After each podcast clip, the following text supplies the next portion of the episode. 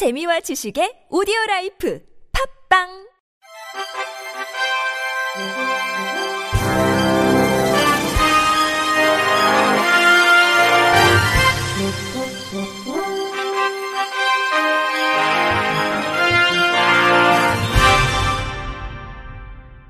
청취자 여러분 안녕하십니까. 8월 첫째 주 주간 KBIC 뉴스입니다.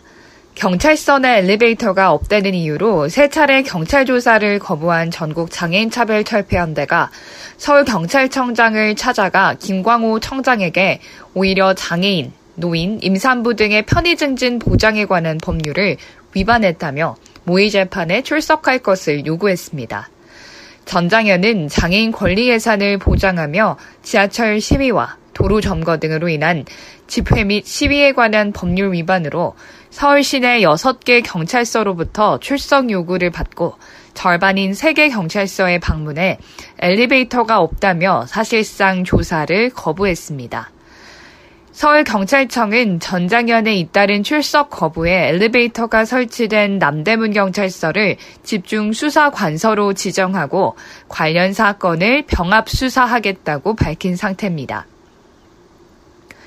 장애인차별금지추진연대 박김영희 대표는 장애인차별금지법에는 지자체가 운영하는 관련 기관에는 장애가 있는 사람 누구나 접근이 가능하도록 돼 있다며 이 법이 2007년 제정이 됐는데 그 법을 지키고 있냐면서 21년 이동권을 투쟁하면서 경찰에 수없이 연행됐지만 편의시설이 안 돼 있어서 난감했었던 적이 많았다고 꼬집었습니다.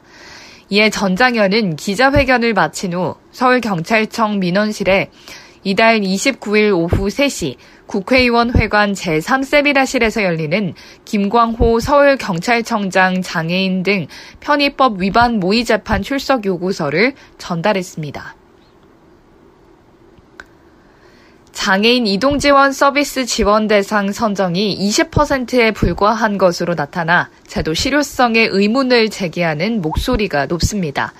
최혜영 더불어민주당 의원이 보건복지부로부터 제출받은 자료에 따르면 지난 2020년 11월부터 올해 5월까지 이동지원 서비스 종합조사를 통해 적격 판정을 받은 비율이 바늘구멍 뚫기 수준인 것으로 확인됐습니다.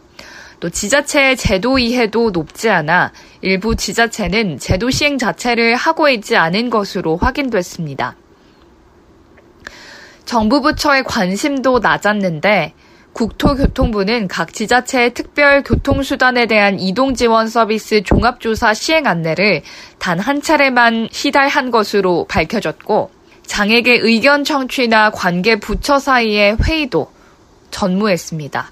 최혜영 의원은 신청자 중 절반 이상이 100점 구간에 몰린 현상은 합산 점수의 기준이 지나치게 높은 것은 아닌지 검토가 필요하다며 이동지원 서비스 종합조사표에 개인적인 욕구, 사회 환경을 반영한 문항도 여전히 부재하다고 지적했습니다.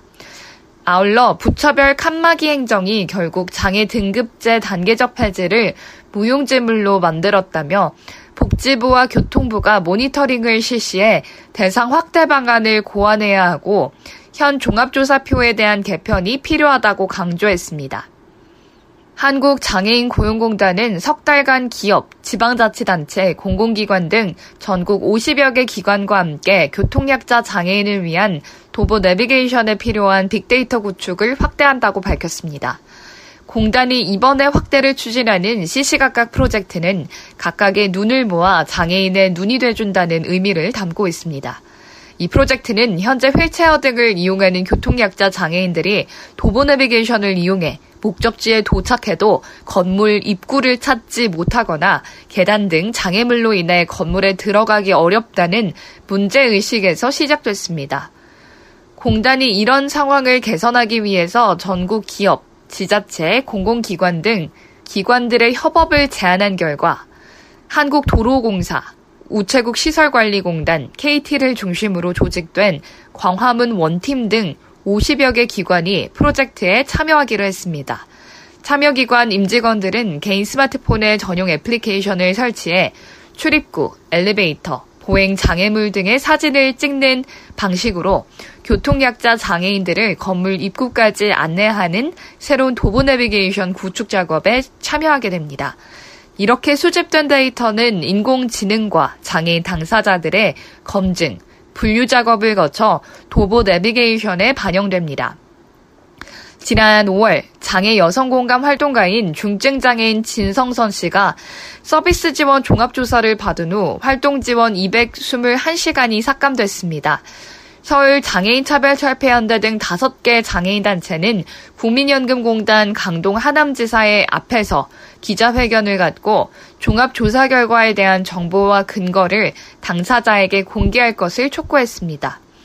피해 사례자인 진성선 씨는 221시간 삭감에 공단지사 측에 이의 신청했지만 아무런 고지도 받지 못한 채 7월 11일 직접 주민센터에 문의해서야 기각 사실을 알았다며 공단은 이의 신청 단 5일 만에 기각 결정을 내렸음에도 8일 동안 아무런 고지도 없었다고 했습니다. 진 씨는 30분도 채 되지 않는 짧은 시간 동안 종합조사표에 각 항목에 질문하는 방식으로 진행했다며 우려했던 대로 장애 특성을 반영한 질문은 없었다면서 내 장애가 얼마나 심각한지 끊임없이 증명해야 했고 생존권이 달린 활동 지원 시간 삭감이 너무나 두려웠다고 토로했습니다.